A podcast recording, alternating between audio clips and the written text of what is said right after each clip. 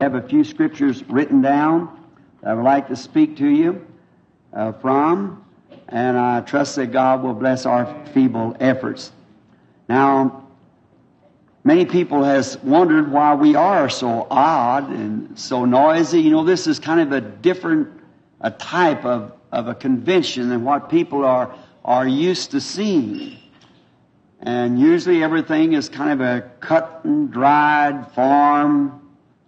But when we come to these conventions, which has been my privilege now for several years since we first started, we don't hardly know what we're going to do, we just come and surrender ourselves. That's the only thing that we know to do. And God does the rest of it. So that makes us a very peculiar acting people. The other day, someone said, You know, you people are really a, an oddball. And I said, Well, I, I suppose we are. And I remember uh, one of the conventions, uh, Brother Troy was telling me one time of a little German that said he received the baptism of the Holy Spirit. And the next day in the shop where he was working, he would raise his hands and praise the Lord and speak in tongues and just carry on awful. And finally the boss came by and said, Heine, what's the matter with you? He said, Oh, I got saved. he said, My heart's just overflowing with joy. He said, Well, you must have been down with that bunch of nuts down there. He said, Yes, glory to God. So thank the Lord for the nuts. He said, He said, you take the automobile, come down the road, said you take all the nuts out of it, you haven't got nothing but a bunch of yunk. And that's, that's, it's just about right, you know. One day in California, I was going down the streets of Los Angeles and I seen a man had a sign on his breast and and it said, I am a fool for Christ. And everybody was looking at him, and I noticed him turning around and looking after he passed by. And I thought I would follow with the rest of them. And on the, his back, he said, Whose fool are you?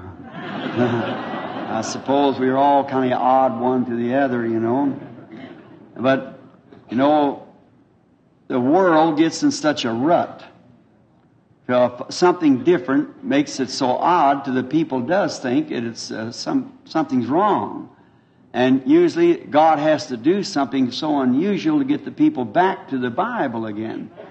I can imagine that noah was kind of a, a nut to that scientific uh, age that he lived in because they could prove there was no water in the skies but uh, god said there would be some there so Noah preaching and believing that, he become a nut. And I'd imagine that when Moses went down in Egypt, he was kind of a, a nut to Pharaoh, but remember, Pharaoh was a nut to him too. So they, we realize that even Jesus was considered a heretic. It's right. Martin Luther was a nut to the Catholic Church, and John Wesley was a nut to the Anglican. So you know, it's, it's about time for another nut, don't you think so? but before there can be a nut, you know, there has to be a bolt first, the thread to it. so, you know, Noah being a nut, he takes the nut, it pulls a bolt, pulls something together and holds something together. So Noah was able to pull all that would believe into the ark out of the judgments by being a nut.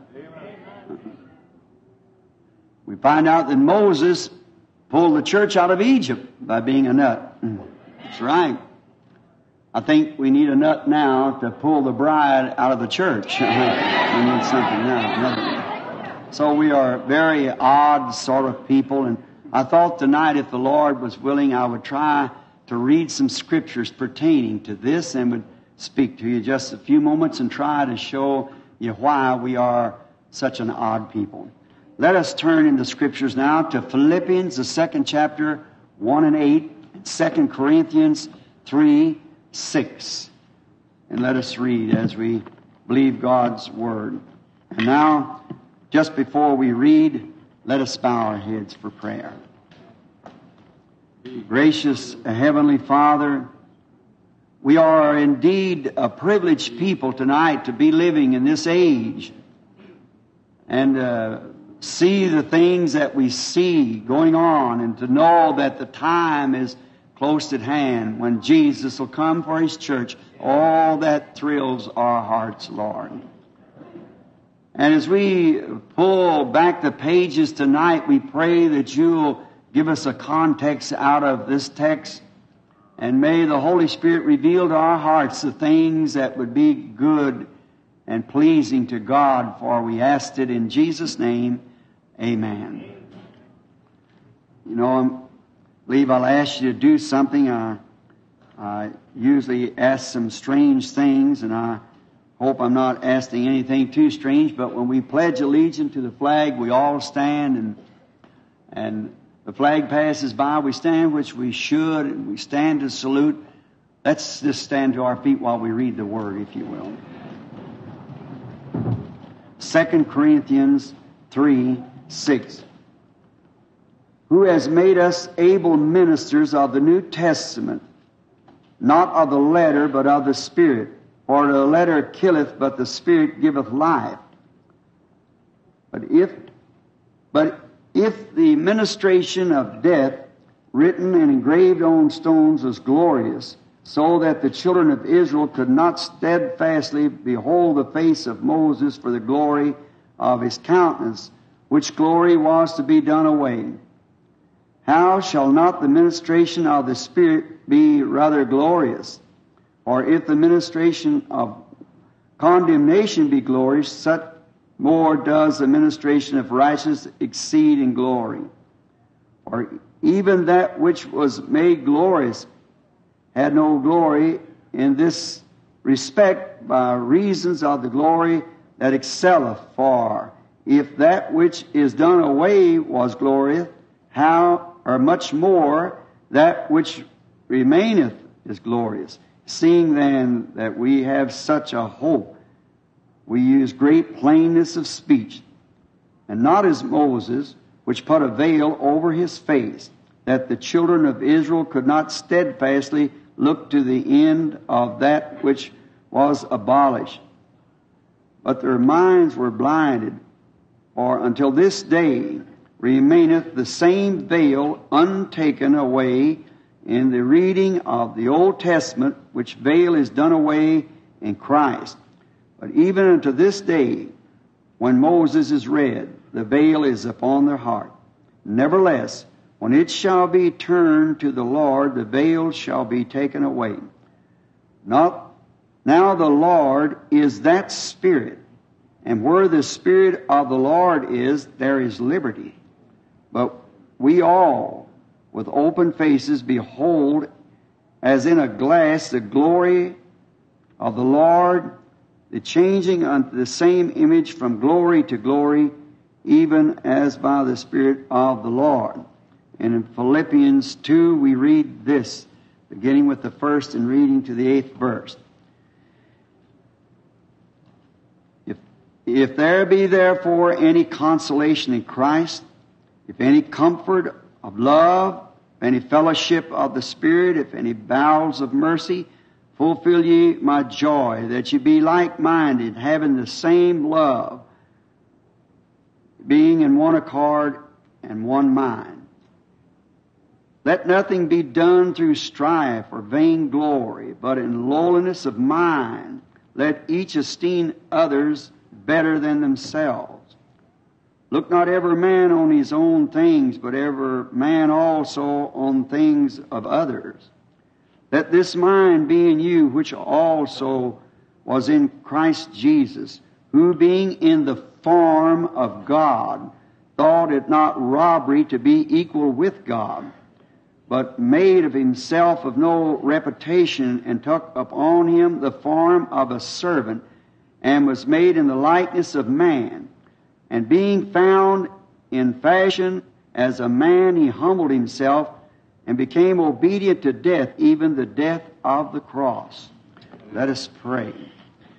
Heavenly Father, this great word that has been read tonight from thy holy writ Make it so real to our hearts that we will go from here like those going from Emmaus, saying, Did not our hearts burn within us as he talked to us along the road? For we asked it in Jesus' name. Amen. Seated.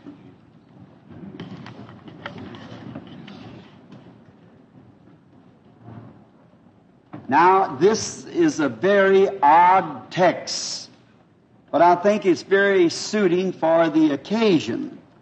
I'm wanted to speak on the subject of the mighty God unveiled before us. Now, since there has been man, there has been a hunger in man's heart to find out where he came from. And What's his reason of being here and where he's going?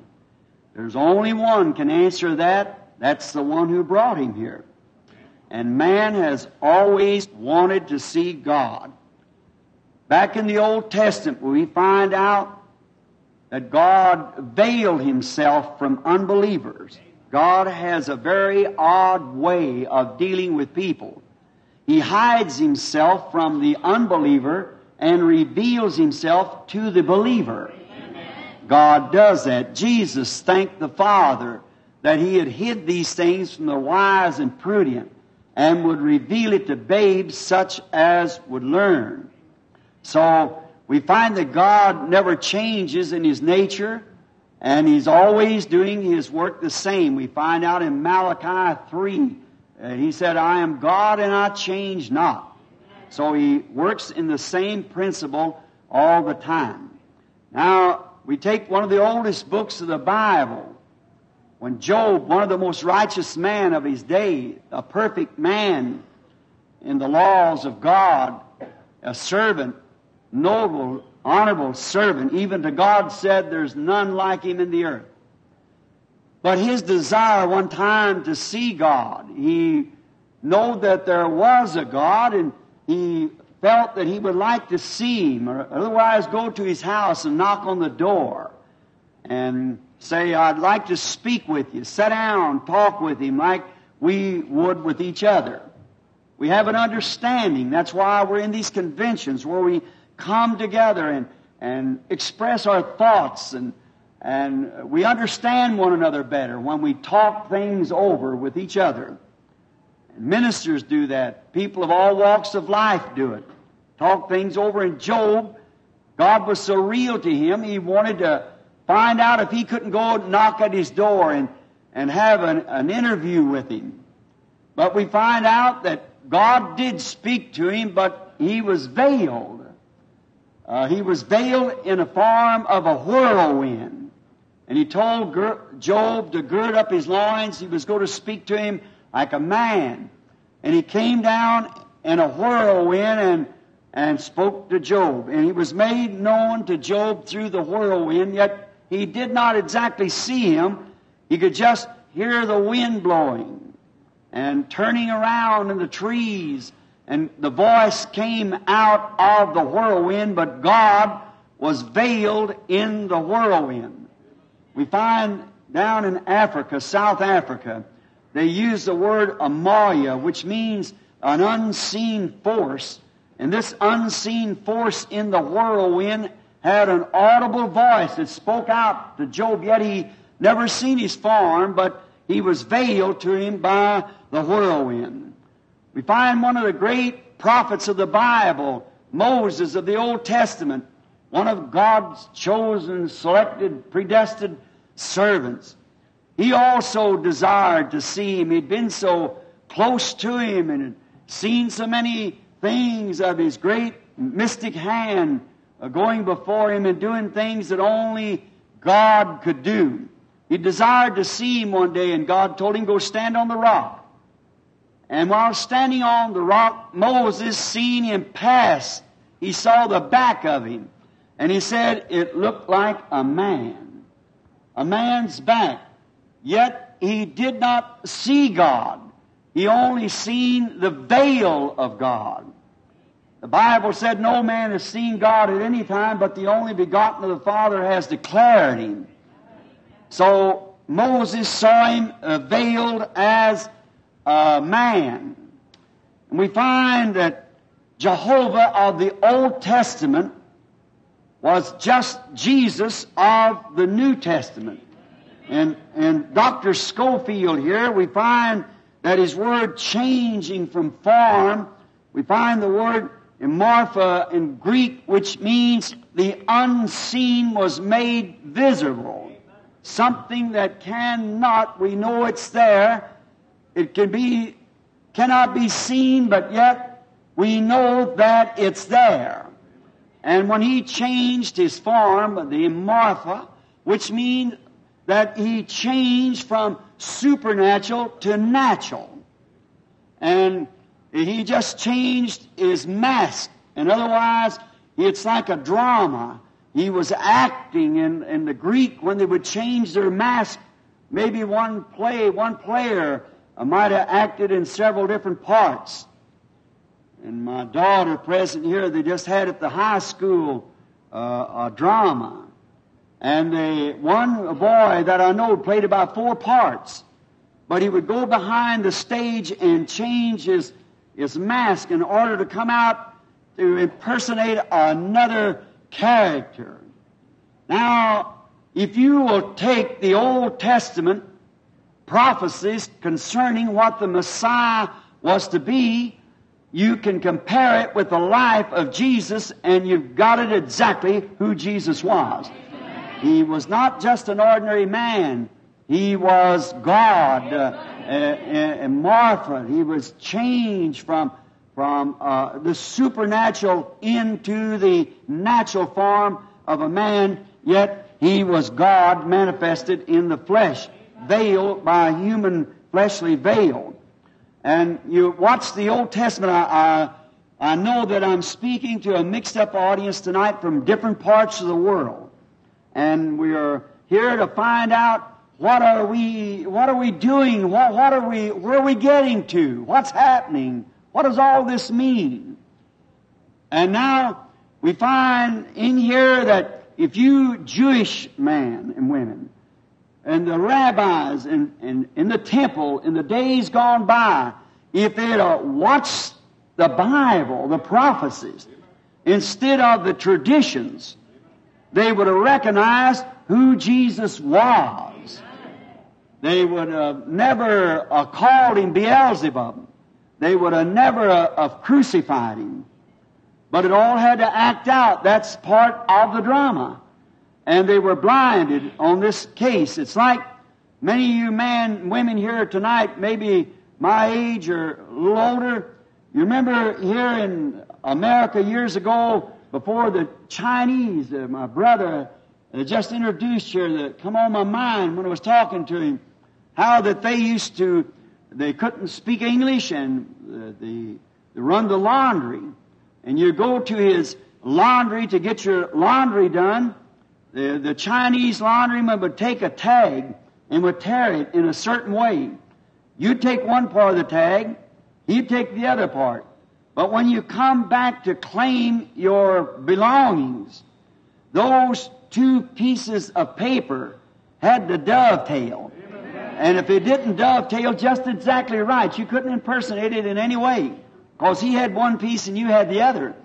And if it impersonated, then you had a right to claim what was yours. And then you got what belonged to you when you possessed the other part of the contract. So is it tonight.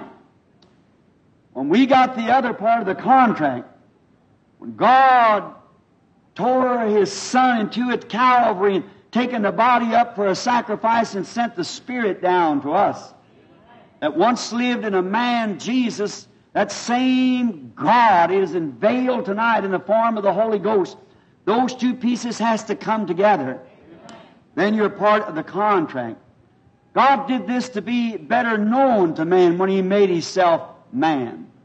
I was reading a story some years ago, and in this story, it said a great noble king. I forget the name of it just now. Wasn't thinking about speaking of the story perhaps fiction, but it, it leads us to a point that gives us a background on what we want to say. This king, he was such a noble king and such a great lover of his subjects. So one day before his, his guard and his royalty, he said, uh, Today you see me for your last time for many years. And his guard and his nobles said to him, uh, Good king, why do you say that? Are you going to a, a foreign country somewhere? You become an alien. He said, No, I'm staying right here. Well, said, uh, I'm going out amongst my subjects. I'm going to become a peasant. I'm going to cut wood with the wood chopper. I'm going to, to till the ground with the toiler. I am going to prune the vines with those who prune the vines. I'm going to be one of them in order to get a better acquainted with what they are doing. And I love them, and I want to be more acquainted with them personally. They won't know me, but yet I want to be acquainted with them in that way. And the next morning when his delegates, all of his people seen him, or the ones that's in the palace, take off his crown and lay it down upon the seat, the throne, and take his robe off and put on peasant's clothes, walk out amongst the common people. Now, in that little story, we find out then about God. They said to the king, said, King, we want you, we love you, we, we want you to remain king, but he wanted to become one of them to know them better, that they'd know him better, really what he was. It would display to them what he really was. And that's what God did. He, he changed himself from being Jehovah God to become one of us. That he might suffer, he might taste death, he might know what the sting of death was and take the penalty of death upon himself. He laid aside his, his crown and his robe and became one of us. He washed feet with the, with the, the lowly. He uh, dwelt in the tents with the poor. He slept in the, the woods and in the streets with those who were underprivileged. He become one of us that he might understand us better and that we might understand him better. Now, I think in that we find out that changing himself, what he did. If you'll notice, he came in the name of three sons. He came in the name of the Son of Man, and in the Son of God, and the Son of David. He came as Son of Man. Now in Ezekiel 2 3, Jehovah himself called Ezekiel the prophet the Son of Man. Son of Man means a prophet. He had to come that way to fulfill Deuteronomy 18:15, which Moses said, "The Lord your God shall raise up among you a prophet likened unto me. He never called himself the Son of God. He referred to himself the Son of Man because he had to come according to the Scripture. See, he had to make those two pieces of torn uh, paper, the Old Testament prophecy and his own character, to be exactly the same. So he come the Son of Man. Come in that form. Then we find after his death, burial, and resurrection, he came on the day of Pentecost as Son of God. God, the Spirit, in the form Holy Ghost. What was he doing? He was changing himself, making himself uh, known to his people in a different form.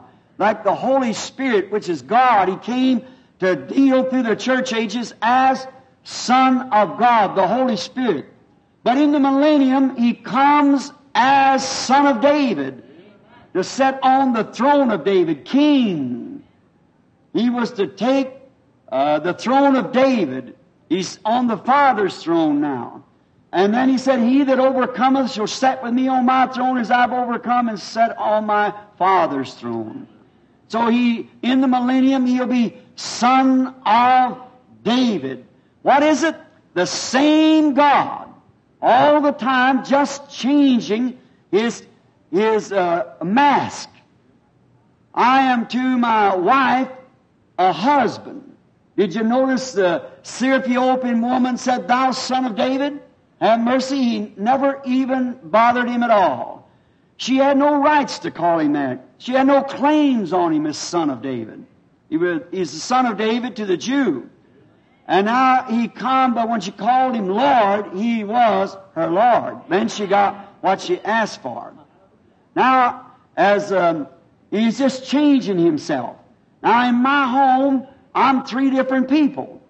In my home, my wife has claims on me as husband. My daughter out there, she doesn't have any claims on me as husband. I am her father. And my little grandson there, I'm grandfather to him.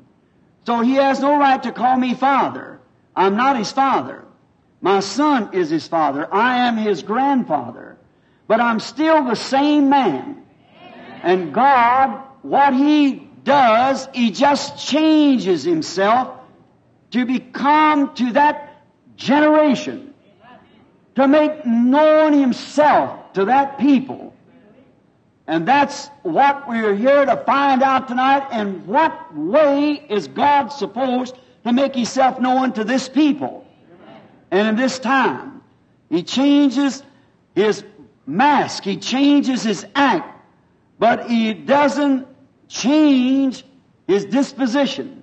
He doesn't change His, His nature. He just changes His mask from one to another. He does it to reveal himself more plain to the people that they might know who he is and what he is. In Hebrews 1 we read, God in sundry times and divers manners spake to the fathers through the prophets. But in this last days through his son, Jesus. Now the prophets, Jesus said, when he was here on earth, they were gods. You call those gods who the Word of God came to, and the Scriptures cannot be broken, he said. Said, how you can condemn him then when he's the Son of God? See, the Word of God is allotted to each age, what it's to be. And Jesus was the fulfillment of all the prophecies. In him dwelt the fullness of the Godhead bodily. It was in him, he was the one that was in Joseph. He was the one who was in Elijah. He was the one who was in Moses. He was the one who was in David, a rejected king. His own people had rejected him as king. And he went out of the, of the courtyards. A little afflicted fellow crawling around did not like his, his government, his system, and he spit upon him. And the guard pulled his sword and said, Well, I'll leave that dog's head on him, spitting on my king. And David maybe not realizing what he was doing at the time, but he was anointed. And he said, Let him alone. God's told him to do this. And he climbed up on the hill and wept over Jerusalem, a rejected king. Did you notice a few hundred years from then, the son of David being spit upon in the streets and was on the hill, same mountain, looking down over Jerusalem, a rejected king, and cried, Jerusalem, how oft would I have hovered you as a hen did her brood, but you would not. He never changed his nature because Hebrews 13.8 said he's the same yesterday, today, and forever. God was made flesh in order to die to redeem us from sin. That's why he changed himself uh, to be uh, a man. We see in St. John 12:20, the Greeks had heard of him. Now, there's no man can ever hear of him except their heart burns to see him, like Job and the prophets of old. They all wanted to see him, so this Greek came to see him. They came to Philip, which was the Bethsaida, and said, Sir, we would see Jesus. The Greeks wanted to see him, but they were unable to see him because he was in the temple of his humanity. God was in Christ reconciling the world to himself. Now we find that in this, these Greeks could not see him, and notice the very words that Jesus expressed to them afterwards. He said, Except the corn of wheat falls into the ground, dies. It abides alone. In other words, they would never be able to see him in the change, in the mask that he was in then because he was veiled in human flesh. But when this corn of wheat fell into the ground, then it would bring forth uh, all races. He was sent to the Jews, of course, at that time. But this corn of wheat must fall. Veiled God in human's flesh, hidden from unbelievers, but being revealed to believers. In John 1, in the beginning was the Word, and the Word was with God, and the Word was God, and the Word was made flesh and dwelt among us. And we beheld him, the only begotten of the Father, full of grace. Now, in the beginning was a word. A word is a thought expressed. In the beginning, he wasn't even God. Now, our English word today, God, means an object of worship. How confusing it is to the mind. You can make somebody a God. You can make anything a God. But in the Old Testament, in Genesis 1, in the beginning, God, the word is used Elohim. Elohim means the self-existing one. What a difference the word Elohim is to our word God. Elohim means the self-existing one. We cannot be self-existing. We cannot be almighty, omnipotent, omnipresent, omniscient. That Elohim expresses all of that. We cannot be that. The tree that you make a God out of, or the, or the building, it's not self-existing.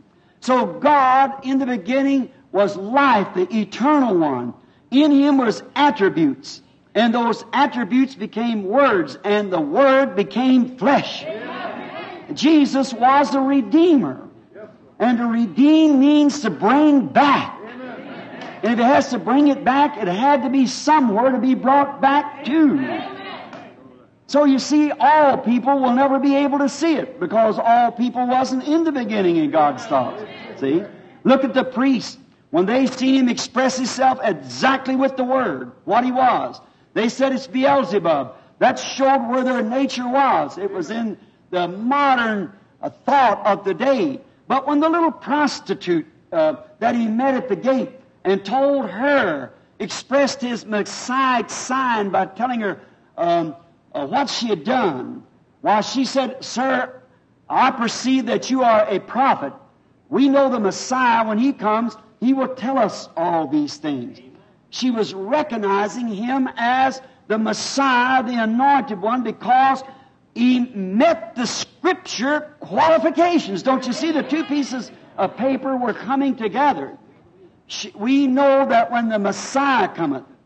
Now, God might have had to interbreed this and that to get this certain ting of the bell, like the molder. But when Jesus turned and said, I am he that speaks with you, there was no such an expression as Beelzebub. She left her water pot, ran into the city, and said, Come see a man who told me the things that I have done. Isn't this the very Messiah? See? Now, what did this uh, putting the old scripture with the experience that uh, Jesus was giving to her, what did it do? It made the Messiah. And did you notice quickly her sins were forgiven? Because at the beginning, she was redeemable because she was in God's thinking at the beginning. So it redeemed her or brought her back when she seen the express scripture manifested of Jehovah, what he was what he is. Now, when Jesus come, if he had come with Noah's message, it wouldn't have worked. To build an ark and float out. It wouldn't have worked. But that Noah was a portion of God. He acted in a peculiar way because he was peculiar. And his message was peculiar because it was the Word being made manifest. Amen. He could not have come with Moses' message because uh, it wouldn't have worked. Moses was God in a portion uh, made manifest. He was the Word expressed for that hour. But Jesus could not come in that. The Bible never said he would come in that way. But when he come expressed exactly like the, the Testament had said he would be expressed, then all those who was redeemable believed it because they were uh, the thoughts of God, the attributes of Him at the beginning was made flesh and redeemable and was brought back to God. As many as received Him, to them gave He the power to become sons of God. Because they were redeemable. They were from the beginning in the expression.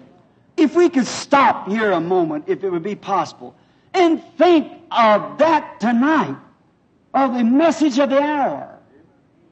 The expressed thoughts of Jehovah before the foundation of the world, we are told our names were put on the Lamb's book of life. Then we can see the two sides, as I first said, why one is odd to the other. It must be that way. It was always, it always has been that way, and it always will be that way. He was the Word, and the Word was made flesh and dwelt among us.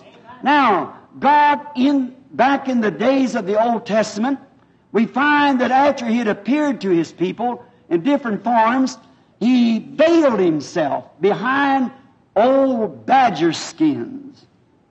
God hiding behind badger skins at his mercy seat. We find that how that Solomon, when he dedicated the temple of the Lord, and these badger skins was hanging there, the veil, how that he came in as a pillar of fire and as a cloud and went down behind there and veiled himself to the outside world. But by faith, Israel knew that he was back there. They knew he was there regardless of what any of the heathen worlds had to say. He was hid from the unbeliever. But the believer by faith knew he was back there. They had mercy. And he was at his mercy seat, which was a great secret. You know, in the Old Testament, to enter behind that skin was death. Now, to stay from behind it is death. Then to enter into his glory was death. Now to stay away from his glory is death. That happened, of course, at the rending of the veil at Calvary when the veil was rent, the old veil. Now to stay out of his presence is death. Then to enter his presence was death. See, it changes back and forth, and you must find the scripture to see what day we're living in. Now, when the veil was rent at Calvary, the mercy seat came into plain view. But what happened? It was hanging on Calvary, dripping in blood, as they had tucked blood year after year at the cleansing of the sanctuary and the sprinkling of the mercy seat, there God, with his great mighty stroke of lightning power, split the old badger veil from top to bottom, and the mercy seat came into plain view. The real, genuine Lamb of God was hanging in plain view on Calvary the real mercy seat. When God had paid the price Himself and become one of us and had manifested Himself as a man to get acquainted with us and we to be acquainted with Him. The mercy seat was in plain view of all Israel on that day of the atonement. But alas, the traditions of the church fathers in that day had, by their traditions, had veiled the true mercy seat from the people. Amen. If they would have known the scripture, each piece would have come like the Chinese tag. The Old Testament prophecy would have been fulfilled, and it was. And if they'd been taught the scripture, they would have seen the mercy seat. As Moses said here, that to this day they're veiled. It's still over their hearts. They don't see it. But He was God, the suffering and the atonement. He was the genuine mercy seat standing in full view. As we sang to Him, Lo, behold Him in plain view. There He is, the mighty conqueror, since He rent the veil in two. See, He came the mercy seat hanging in clear view of the congregation. But them being under the popular opinion, now men and women and delegates of this uh, convention, I want to say this without respect to person, but in the view of today, in view of what we are here for today, I'm afraid that the traditions of the fathers, the church fathers, has hid this from too many people since the Holy Ghost has come and this last days is prophesied and the veil has been rent. Too many people try to hang to their traditions of the fathers and that's why they can't see this extreme joy and peace and things that the church has today. Yet it's in plain view of those who believe. He hid the word, the promised word of this day. Now, the traditions has made a veil. They say that the days of miracles is past. A man spoke to me, a fine, cultured gentleman in Tucson, Arizona, where I live. I'd had a meeting at the Ramada, and we'd been speaking at the businessman's convention where the Lord Jesus had come present and done great things. And this uh, Christian gentleman came to me and he said, a minister of the church, fine man, and he said, uh, uh, Brother Branham, you're trying to project to the people an apostolic age. He said, and when the apostolic age has ceased, and I said, I pray thee, my brother, uh, show me when the apostolic age ceased in the scripture. I said the apostolic age began on the day of Pentecost. And as Peter said on the day of Pentecost, the promise is unto you and to your children and to them that are far off, even as many as the Lord our God shall call. When did it cease? If God is still calling, then the apostolic age still is in session.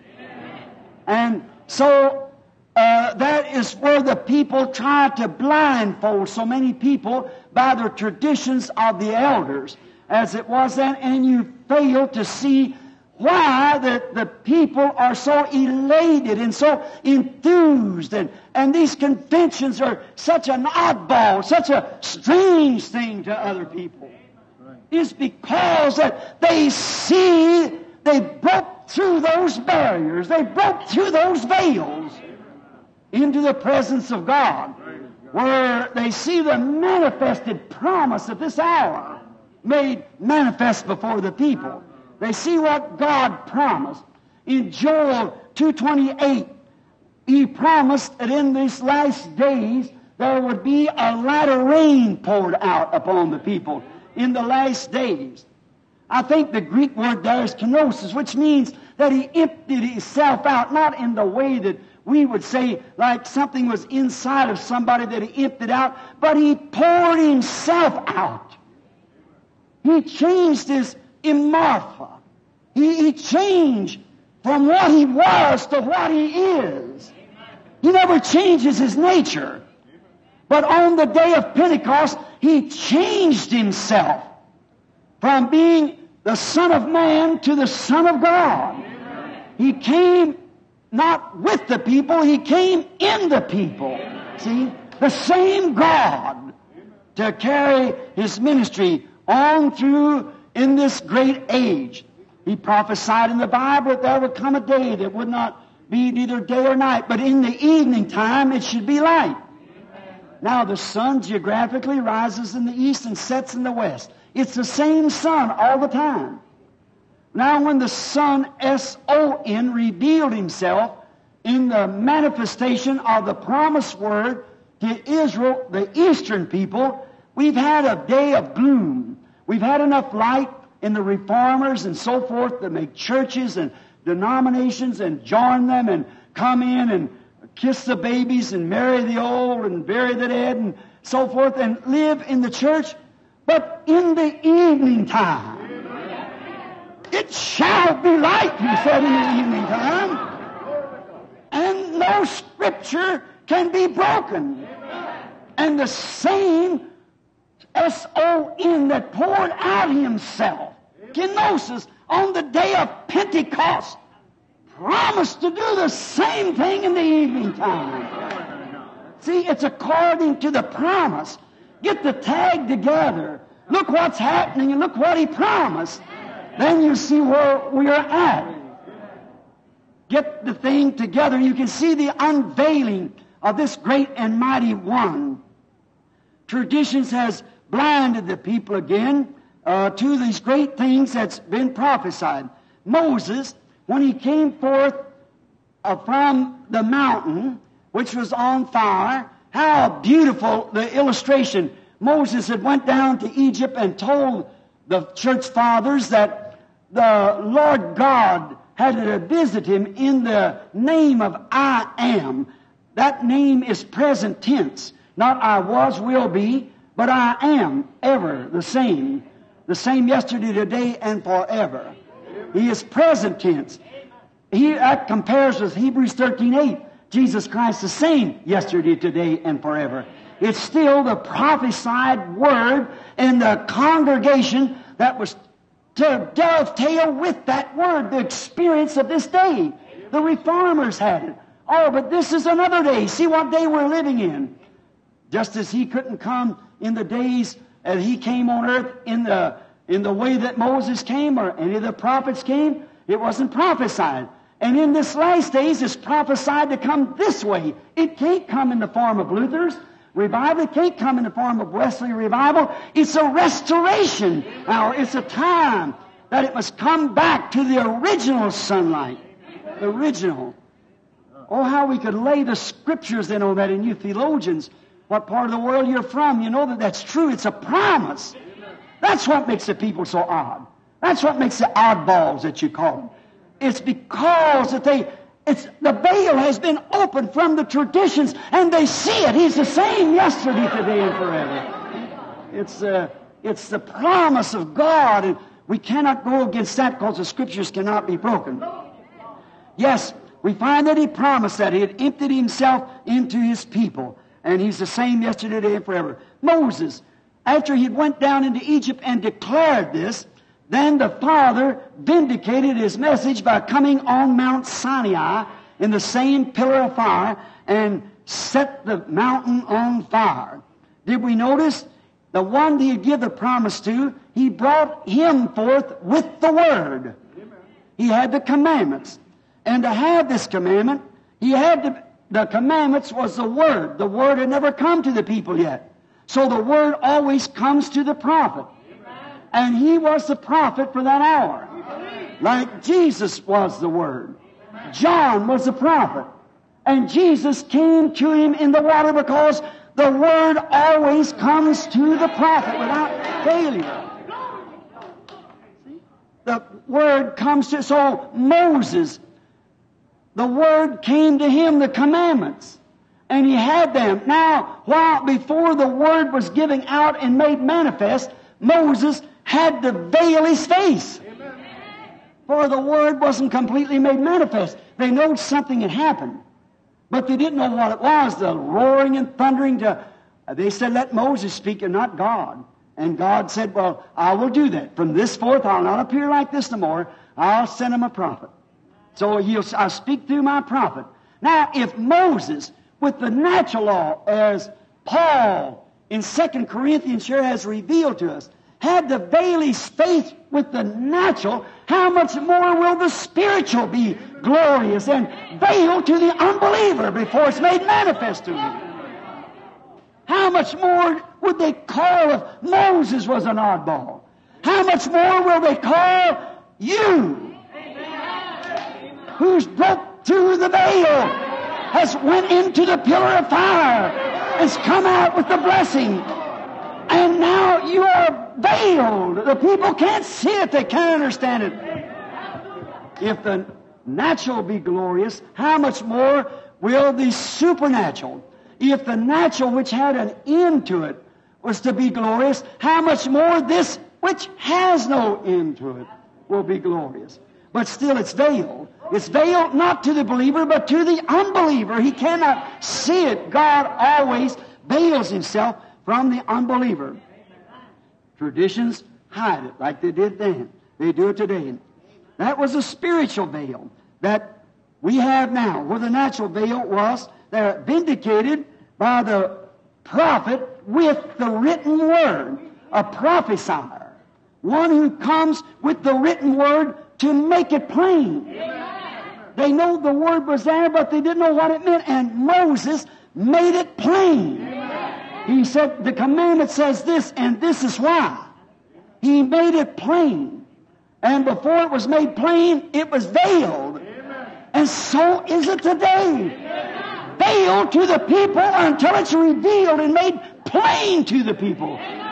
God, the mighty God, veiled in human flesh, the Word. Notice, now we find out that it was hid to the unbeliever, but revealed to the believer. Notice, Moses had to enter this pillar of fire alone. No one could go with him. It was not, it, what does that speak to us? That you don't come into this by joining a Pentecostal group. See, he never revealed it to a group, he revealed it to an individual. And that's the way it is today. You say, I belong to a, a church, I, I belong to this, but that won't work. See, and for anyone to try to follow Moses, to impersonate it, was death. And so is it today, spiritual death to try to impersonate. That's what's the night we're getting into. There's raising up amongst the groups carnal comparisons. Somebody try to act like it and live a different life. Can drink, can smoke. Women can live any most any way they want to and like the world and stay home and watch television and the things of the world and still call themselves Pentecostals. They are trying to impersonate a genuine. It's never been revealed to them yet. When it is revealed, it's glorious and something takes that out of you when you walk in there and you become a veil. It, it, it just won't work. And to impersonate it was death. Moses veiled he was the living word to the people. And today, the people that are veiled are the same thing. They are written epistles.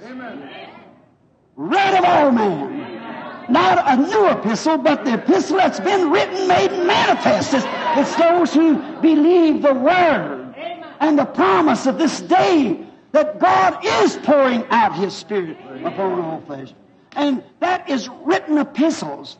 And when a person tries to carnally impersonate that, it backfires. Your life shows what you are. One time there was a boy, uh, he'd gotten some trouble. He was a, a good boy, but he, he, went to court, and the judge said, uh, I find you guilty. Uh, I must punish you to life in prison. He said, I want to try my own case. He said, I want to go in upon my record. He said, You have no record. Your record is what's condemned you. And that's the way it is today. The reason the church is not advanced like it should, it's the record. It's the life. We must become more dedicated. We must believe every word of God. We must seek until that word is made real to us. See, the record is what keeps us from uh, entering in. But one time, to let you get out of this loop, in this same court, the boy had no money. He could not pay it off. The, the fine was way in the thousands of dollars. But he had a big brother that came and paid it off for him. Now, we've got a big brother, Jesus, the Son of God, and he come to pay it off for us if we'll just believe it and be able to enter into the veil with him. Right? He is our Moses. Jesus is our Moses of today. Moses' veiled was the living word to the people. Today, Jesus veiled is the living word to the people that Jesus in the church. The Holy Ghost, the Son of God, in the people, revealing the word by the promise of this day. Makes it just exactly. Same now. And remember, Moses did this and manifested this not to all the world, but to the Exodus people just one class of people. That was those who come out of the exit in the Exodus. And today the Holy Spirit, in the face of people who says divine healing's not right. When I was consulting a doctor, called me the other day of a little lady, or there's been four or five cases there of laying just at the point of death, giving hours, and the Holy Spirit healed him. The doctor was questioning. He said, "How can this be?" Well, I said, I, I, "That's my patient." I said, "It was." But now it was God's. It, it, it's His subject now. See? And um, so you see, the thing it is that God is calling an exodus to come from behind the fleshly curtain who tries to impersonate, who tries to join church. Not Methodist, Baptist, Presbyterian altogether, but Pentecostal churches. It is an individual affair. It's you and God. You have to go in. Not your group, not your church, not your pastor, but it's you has to go in. I want you to notice another characteristic of Moses. When he come out, yet being a prophet, being a great man that he was, when he come out with the word, the people saw that he was changed. Something had happened to him. When he come out with the vindicated word of that hour, the commandments, he was a changed person. And so will you be. When you come from behind that human veil that would laugh at a meeting like this, that man who would stumble at divine healing and say the days of miracles is past, you drop from behind that human veil there, the, the traditional veil, and everybody will know something happened to you. Like our honorable brother Jim Brown. Uh, I imagine most Presbyterians are, knows that something happened to him because he he come from behind a traditional veil. He saw something in the people that attracted him. And he came out from behind the veil. But when you come out from behind the veil, you'll be in full view of the people then that they can see that something has happened to you. The veil word to the unbeliever, but in full view of the believer, Jesus Christ the same yesterday, today, and forever. Then it was God. In them days, it was God in a man, His Son, Jesus Christ. We believe that. Not just a prophet, not just an ordinary man, ordinary human. It was God in Christ. God in a man, the fullness of the Godhead bodily in a man. God in a man, now it's God in man the fullness of God in the Godhead bodily in His entire church. Manifesting Himself, fulfilling His Word. Now we find God, all ages, has had skin on. He, God has been hid behind a veil. It just reminds me of a, a little story that happened down in the South. And so there's a Christian home. And in this Christian home, they believed God and they, they thought that uh, God protected them from all troubles, in which He does. And they had a little junior, a little boy about seven or eight years old, and, and he went to Sunday school and was a very fine little lad, but he was scared in a storm, especially when lightning was flashing. And I told this to a man the other day when uh, this piece had come out about this man being healed. This same minister said, they make a God out of you, Brother Branham. Well, he was a critic, so I thought I'd just kind of break it off just a little bit, not to hurt, you know, but just kind of, I said, is that too far from the Scripture? Hmm? To be that? See? I said, no, it isn't. I said, because Jesus called prophets gods. That's right. God, and they say, well, you people try to take the place of God. That's not too far out. That's exactly what it is. Amen. It's exactly God manifested in flesh, Amen. just as He promised. Amen. This little family we find, I told him this little story, which come to my mind just now, that one night it come up a storm and mother said to Junior, said, now you go on upstairs, son, and go to bed. He said, Mom, I'm scared. And he said, ain't nothing going to hurt you. Go on up and go to bed. Little Junior laid up there in the lightning flashing around the windows. And the little fellow got so nervous, he sticking his head under the cover, and he could still hear the, the lightning, or see the lightning flash on the windows and, and hear the thunder roar. So he said, Mama. And she said, What do you want, Junior? I said, Come up here and sleep with me. So uh, she come up the steps like any good, loyal mother would. And she came up and she took little Junior in her arms and she said, Junior, Mother wishes to speak to you just a moment. I said, All right, Mama. I said, Now you must bear this in mind. We go to church constantly. We read the Bible. We pray. We are a Christian family. We believe in God. And said, We believe that in storms and whatever goes on, God is our protection. He said, Mama, I believe every bit of that. But say when that lightning's so close, he said, I, I want a God with skin on it. so I, I, think not only Junior, but all of us feel that way. When we get together, when we pray one for the other, God with skin on it. And we find out here that God has always had skin on him.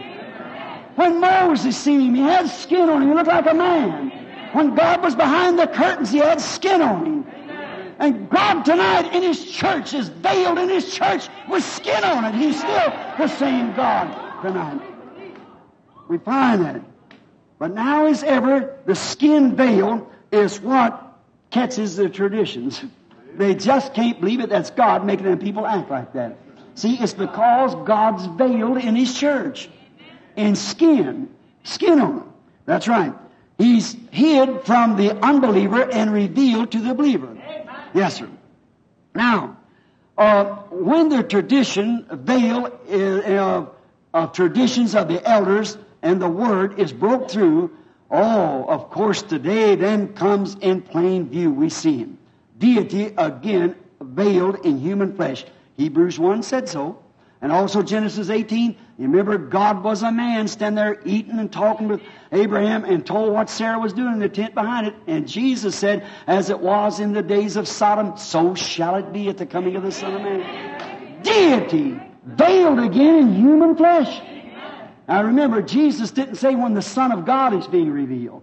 In Luke, the 17th chapter, I believe, and about the 20, 21st verse, somewhere along there, he said, And when the Son of Man is being revealed, the Son of Man back in, in, in the church again, revealed in human beings, not Son of God, but the Son of Man again, back in His church again in the last days. We find that He promised that in God's promises. We notice another thing in the Old Testament. I have a scripture here in Exodus that the old badger skins, what did it do? It hid the glory of God from the people. The badger skins. The people couldn't see it because it was a skin that held it. The skin was, the glory of God was behind the skin. And now the glory of God is behind your skin. That's right. And the traditions don't see it. It's inside the veil where His Word was. What was on the inside of that skin back there, the old badger skins? Which there was no beauty we should desire. And when it was made flesh and dwelt among us, it was still no beauty we should desire. And now the same thing is today. There's nothing in a man or a woman that can be desired. But what's in behind there? That's what it is. Well, you say that fellow I know he used to be a drunkard, he used to do this. I don't care what he used to do. What's hid behind that skin? What is behind there? That's what counts. That's what the people is blinded. The skin blinds the people. See? They say, I remember that woman used to, I know what she used to, but what about now?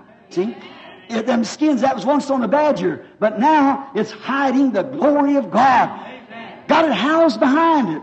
It was on an animal, but now it's housing the glory of God. And so can your skin be changed tonight to be made a housing place for God, God dwelling in humanity. Look, the old badger skins, we find out behind it was inside of there was the Word. And the Word, there also was uh, the shewbread. The ark was sprinkled. And what was it? The Shekinah glory was in there. Now the Word is a seed. And it cannot bring forth until the, sh- the sun strikes it. The sun's got to be up on the seed to make it bear, to make it come forth. And that's the only way you take the Word. See, take the Word of God in your heart and walk into the Shekinah glory. And when you do, it'll bring shewbread, manna, that's only give for a separated people. The only thing that can eat it is permitted to eat it is just the people who are permitted. And notice it. Paul said you're changing from glory to glory. You see, finally it comes to its back to its original glory. This is like a seed of a morning glory, the seed of a flower. It falls into the ground. A seed of corn falls into the ground. What's the first thing? It comes up and it's a little sprout. Then it goes to a tassel. Then from a tassel back to its original grain. Well, that's exactly what the church has done. It come from Luther, Wesley, and now back to the original grain, back to its original glory, back to the glory it was at the beginning. The sun that rose in the east is the same sun that's manifesting the same thing in the west. Changing from glory to glory. It changed from the pagan down into Luther, and from Luther down into Wesley, and from Wesley out into Pentecost, and on and on. Changing from glory to glory. Producing the hidden manna.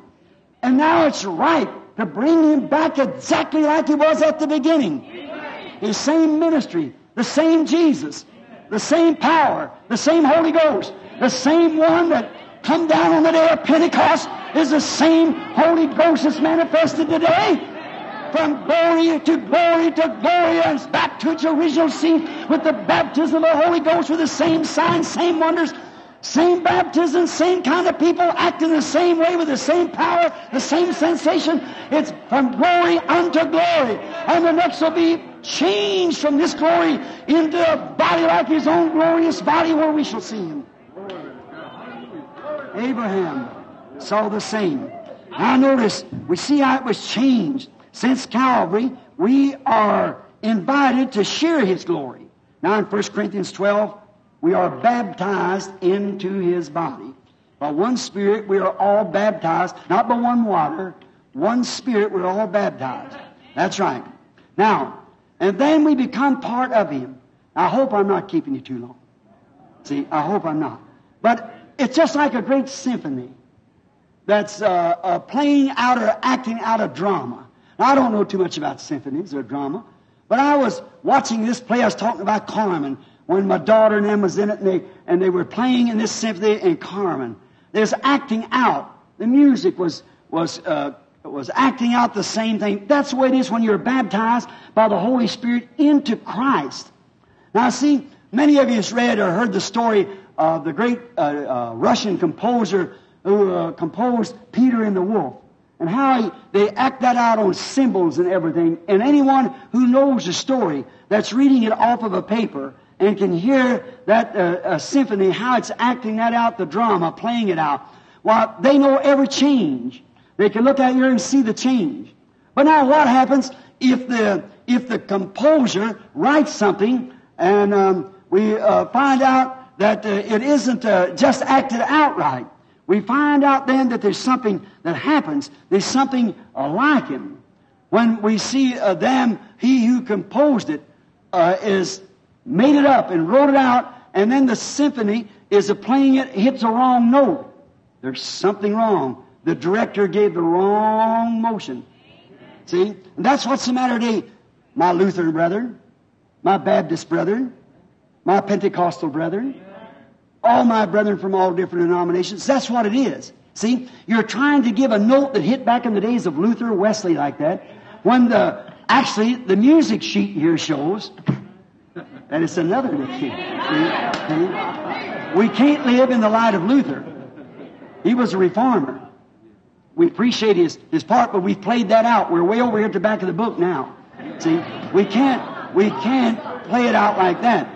Now, the only way that you're ever going to be able to do it, my brethren, is this. And brethren of the world, of the different parts of the world, I might say, there's only one way for that, uh, uh, for that director to do. He has to get in the same spirit that the composer was in. Amen. Then he's got it. And when the church, the symphony itself, where the worlds are watching for these signs and wonders, when the church and the composer and the director all get in the spirit of the composer, then when they say the days of miracles is past, it don't hit the right note. But when it gets in the right swing of it, in the right spirit of it, how are you going to do it until the spirit comes down of the composer? Amen. Then when you say the days of miracles never pass, the symphony cries out, Amen.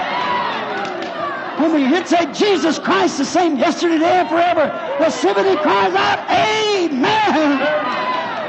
You shall receive power. After this, the Holy Ghost has come upon you. The symphony cries, Amen. I got it. There's no more guesswork about it then. The whole symphony is right in harmony with the word. It's going.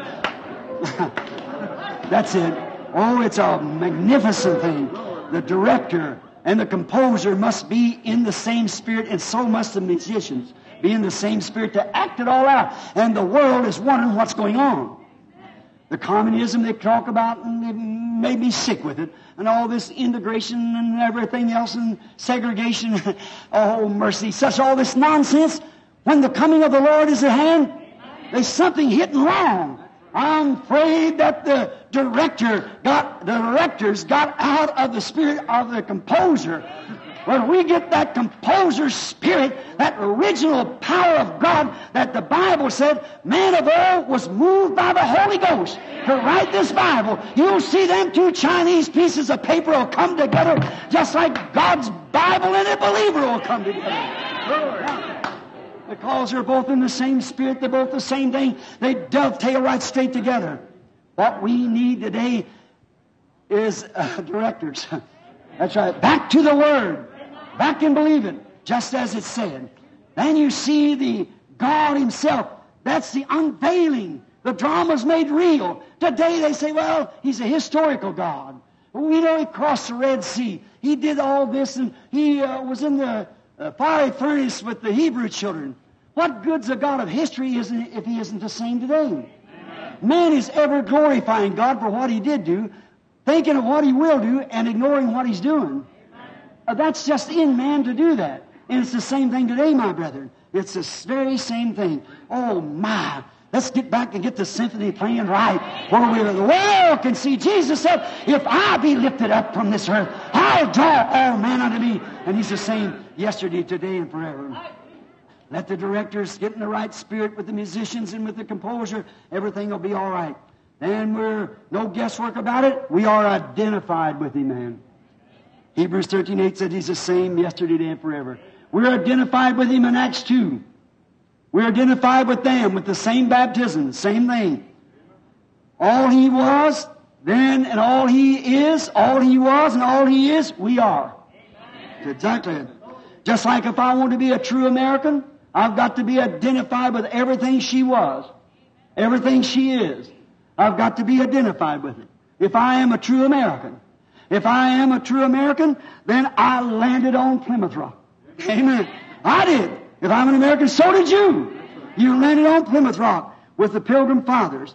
On Plymouth Rock, when they landed out there, I was with them. So was you, everybody. I rode with Paul Revere right down the road to warn over danger. It's exactly right.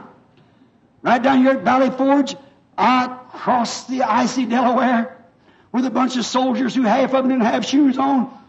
I prayed all night with George Washington beforehand. I crossed the Delaware with a beast in my heart. We are Americans. Yes, sir, at Valley Forge. I certainly did.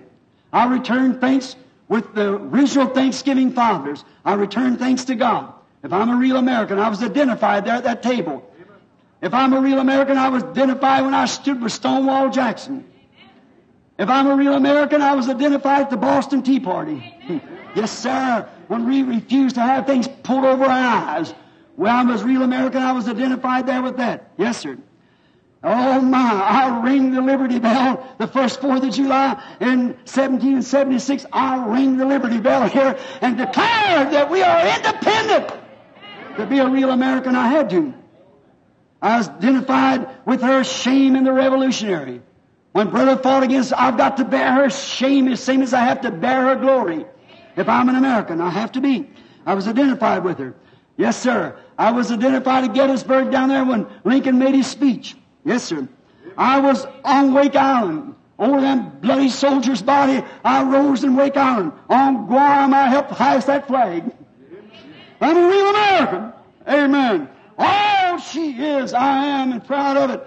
Yes, indeed. All America has been, all she is, I'm still that to be American. Everything she was, I have to be because I'm identified with her. Same thing by being a true Christian. You have to be identified with it. I preached with Moses and war, uh, with uh, Noah and warned the people of their oncoming judgment to be a real Christian. I was with Moses at the burning bush. I saw the pillar of fire. I saw his glory. I was with Moses up there in the wilderness. To be a Christian, I had to be identified with everything God was. To be a Christian, I seen his glory. I heard his voice. Don't try to explain it away from me now because I was there. I know what I'm talking about. I seen what happened. Yes, sir. I was at the Red Sea when I seen the Spirit of God move down and part the water from one side, not through a bunch of reeds as you're trying to say that, but through about a 90 foot sea. I seen the Spirit of God. I walked with Moses through that dry ground across that Red Sea. I stood by Mount Sinai and seen the thunder and lightning falling. I ate manna with them out there. I drank from that rock. I'm still doing it tonight. I was identified with the manna eaters. I was identified with them that drunk from the rock. I was also identified when Joshua blew a trumpet and the walls of Jericho fell down. I was in the lion's den with Daniel. I was in the fiery furnace with the Hebrew children. I was Mount, with Elijah on Mount Carmel. I was with John the Baptist and before them critics. I seen the Spirit of God descending. I heard the voice of God say, This is my beloved Son, in whom I'm pleased to dwell in. Yes, sir, I sure was identified with him. That's exactly right. I was identified there at the grave of Lazarus when he raised up Lazarus. I was identified at the woman at the well when he told her her sins. Yes, sir. I surely was identified with him in his death. And I was identified on the first Easter. I raised with him from death. And identified with him in his death. I was with the 120 in the upper room. I was identified up there with them. I, I, I feel religious. Oh my! I was identified there. I'm one of them. I was identified. I got the same experience they had. I was there when it happened to be a true Christian. I witnessed the mighty rushing wind coming. I witnessed that. I felt the power of God as it shook. I was with them and spoke in tongues. I felt the anointing coming I, I was with them. I was identified with them. When the Holy Ghost began to speak through tongues with him. I was with Peter before the critics in Acts 2 when he preached a great sermon and I was identified with him. Yes, sir.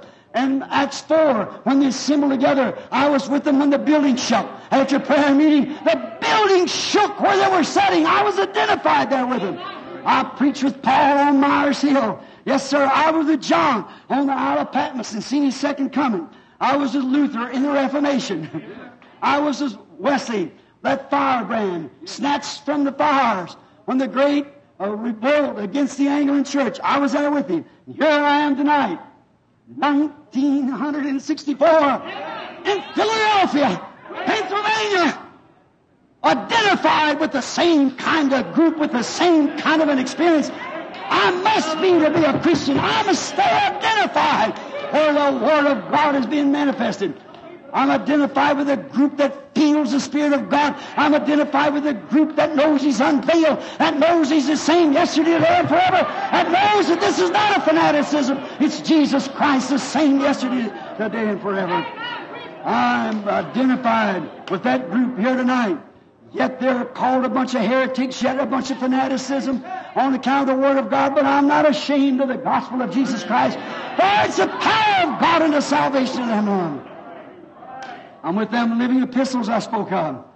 Vindicated. God veiled in human form in men and women. Oh, God, in his morpha again, unveiled himself and make himself known to his people, the great king who laid aside his glory. Yet a little while and the world won't see me no more. I'll be veiled to them. But ye shall see me, for I'll be with you even in you. All the way to the consummation changing from Luther to Wesley to on and on, from glory unto glory. I'm still the same God. Going back to the original glory. Hallelujah. Mm.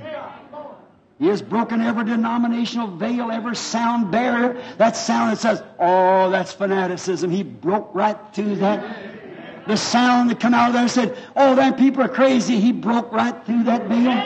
Yes, he did. Oh, you can't do it. You're nothing but a bunch of fanatics. He broke right through that. No such a thing as divine healing. He broke right through that. Oh, my! For his word said he would. You can't conquer the word of God. And there he stands yet tonight, the mighty conqueror, Since he broke every Methodist, Baptist, Presbyterian, every other kind of a veil, he still stands among his people tonight, unconquered by traditions. Let people say what they want to, do what they want to, anything they want to. God comes breaking right through that sound barrier. And remember, they tell me when a plane really breaks that sound barrier, is no limit to its speed. Now I'm telling you, when you break that traditional barrier, that Jesus is way back and He isn't now, do you find? He's the same yesterday, today, and forever. There's no limit to what God would do right here in this convention and show this world what they need. Not a world's fair, but a world revival that'll be filled and baptized with the presence of the living God and morphed and veiling Himself into human flesh. Hallelujah. I believe it broken every barrier, every veil, every veil, nothing can hide his presence. When people gets hungry in their heart, there's a veil ready to be broke. You can just depend on that. In every veil by his great Holy Spirit. And here he stands tonight, the mighty conqueror. Same yesterday, today, and forever. Healing the sick, baptizing the believers, just as he always did. He's the mighty conqueror. Doomed devils are on the run. Yes, sir. They always are when he's around. Closing, you might say this. There was a read a story many years ago about an old violinist. He had an old violin he was going to sell. You've heard the story many times. And uh, they wanted to sell it for a certain thing. And uh, auctioneer said, Who will give me so and so? And I believe he's offered a few coins, maybe 50 cents or something. Going once, going twice. Directly a man raised up in the back. He said, Just a minute. He walked up and got it. Let's think if he played this. There is a fountain filled with blood, drawn from Emmanuel's veins, when sinners plunge beneath the flood and lose all their guilty stains. Then when he laid it down, there was a dry eye in a place. Then he said, Who offered? One said, 5,000, 10,000. It was priceless. Why? The, the old master of the violin had revealed its true quality. Oh, brother, sister. Now let the master of this word who wrote it, the great Holy Spirit, rosin up his bow with love and pull it across your heart. There is a fountain filled with blood drawn from Emmanuel's vein. You'll see the full value and see the unveiled God come out in view that he's just the same as he was when he fell on the day of Pentecost upon the people, when he kenosid himself, emptied right into it. That's right. You see, Brother Branham, I've tried, I've tried, I've done this, that, the other. One day I was having a meeting at Carlsbad, New Mexico, and uh, we went down in this big old uh, bat den down there, and it was kind of spooky looking. And we got down there, and the, the man, when he got down there this place, he, he snapped the lights off, and oh my, you can imagine how dark it was. Uh, it's just it's so dark you could feel it. And that's just about the way the times are getting. When we see the church that fails to recognize God's Word, when you see our daughters of Zion doing the way they're doing, when you see our brothers that smokes and drinks and, and tells dirty jokes and things and still trying to hold their confession in Christ, oh my, it's dark, it's pitch dark. We see the sign of His coming. There'll be, it's always darkest just before day. Then the morning star comes out to hail the day and hurl and show that it's coming. Notice, And in there, when they turn that off, there's a little girl just screamed to the top of her voice. And there's a little boy standing by the guide. And he's seen that guide when he switched the lights off like that. And that little sister is just about to have a fit. She's screaming, jumping up and down. Oh, what's going to happen next? What's the matter? What's the matter? You know what he screamed? He said, Don't fear, little sister. There's a man here who can turn on the lights. Listen, little sister, you might think we're small and in the minority, but don't fear, there's a man here who can turn on the lights. That's the Holy Spirit. You believe it? Let us bow our heads just a moment. I'm sorry to have kept you. Oh, great God of heaven, unveiling yourself, unfolding yourself, making yourself known, the great King of glory. Take these little illustrations tonight and let them fall down at the hearts of the people. And may we see that unveiled one, that one who came down and rent the veil of the temple, and then went right out of that veil, come right down into human veils again on the day of Pentecost, has ever been the same, changing from glory to glory. And now we're right back, like all nature acting, right back to the original seed, right from one church age to another, And in this last age here, here we are right back to the original thing that fell on the day of Pentecost to fulfill every scripture. The light in the evening time and the works that I do shall you also, and so many things that you've promised in your word. Father, if there be one here who has never broke through that veil yet, or if there be one here who's just impersonated someone who has went through the veil, give grace tonight, Father. May they see that mighty conqueror standing here, full of grace and power to forgive. Grant it, Father. And while our heads are bowed, would there be some in here, how many might I say that, would say, Brother Branham, I'm lifting my hand. Pray for me. Just keep your head bowed and raise your hand. I want to break through every veil till I can really see the conqueror. God bless you. My, the hands up in the balconies to the right. God bless you. Balconies to the back. God bless you. Be real honest. To the left. Raise your hand. Say, Brother Branham, I might have been a Christian for years, but really, I've never come through that veil. I've really never done it. I haven't got that what they had then. Today we got, I'm a hotbed plant. You take a flower that's raised in a hotbed, you have to bathe it, pet it, spray it, water it. But that original plant that grows out there on the desert, same kind of a flower, looks like it. It don't get a bit of water, but no bugs get on it. It's rugged. It's a real. Could you compare Christianity with Christianity today with what it was then? Could you imagine this group, what we call Christians today across the world, being like those was after Pentecost? Babied and patted, and from one church to another, say something you don't like, get up and walk out. No, oh, could you imagine that? No. What is the matter? It's a reproduction. Michelangelo, that created the monument of Moses, you can get a reproduction of that very cheap, but the original. The one who painted the Lord's Supper I guess that original painting would run into millions of dollars if you could even buy it. I don't even know where it's at. But you can buy a cheap reproduction of it for about a dollar ninety-eight cents. You can. And that's the way it is today. A cheap Christian, a reproduction, just a church joiner. You can buy them out for a cigarette or a, or a common drink or for a woman with cut hair, painted lips. You can buy her for anything in the fashions of the world, but you can't touch that genuine I see him in full view, the same yesterday, today, and forever. Oh, Christian, don't you want to be a real Christian? If there's any didn't raise your hands, will you do it while I'm, I'm just going to pray?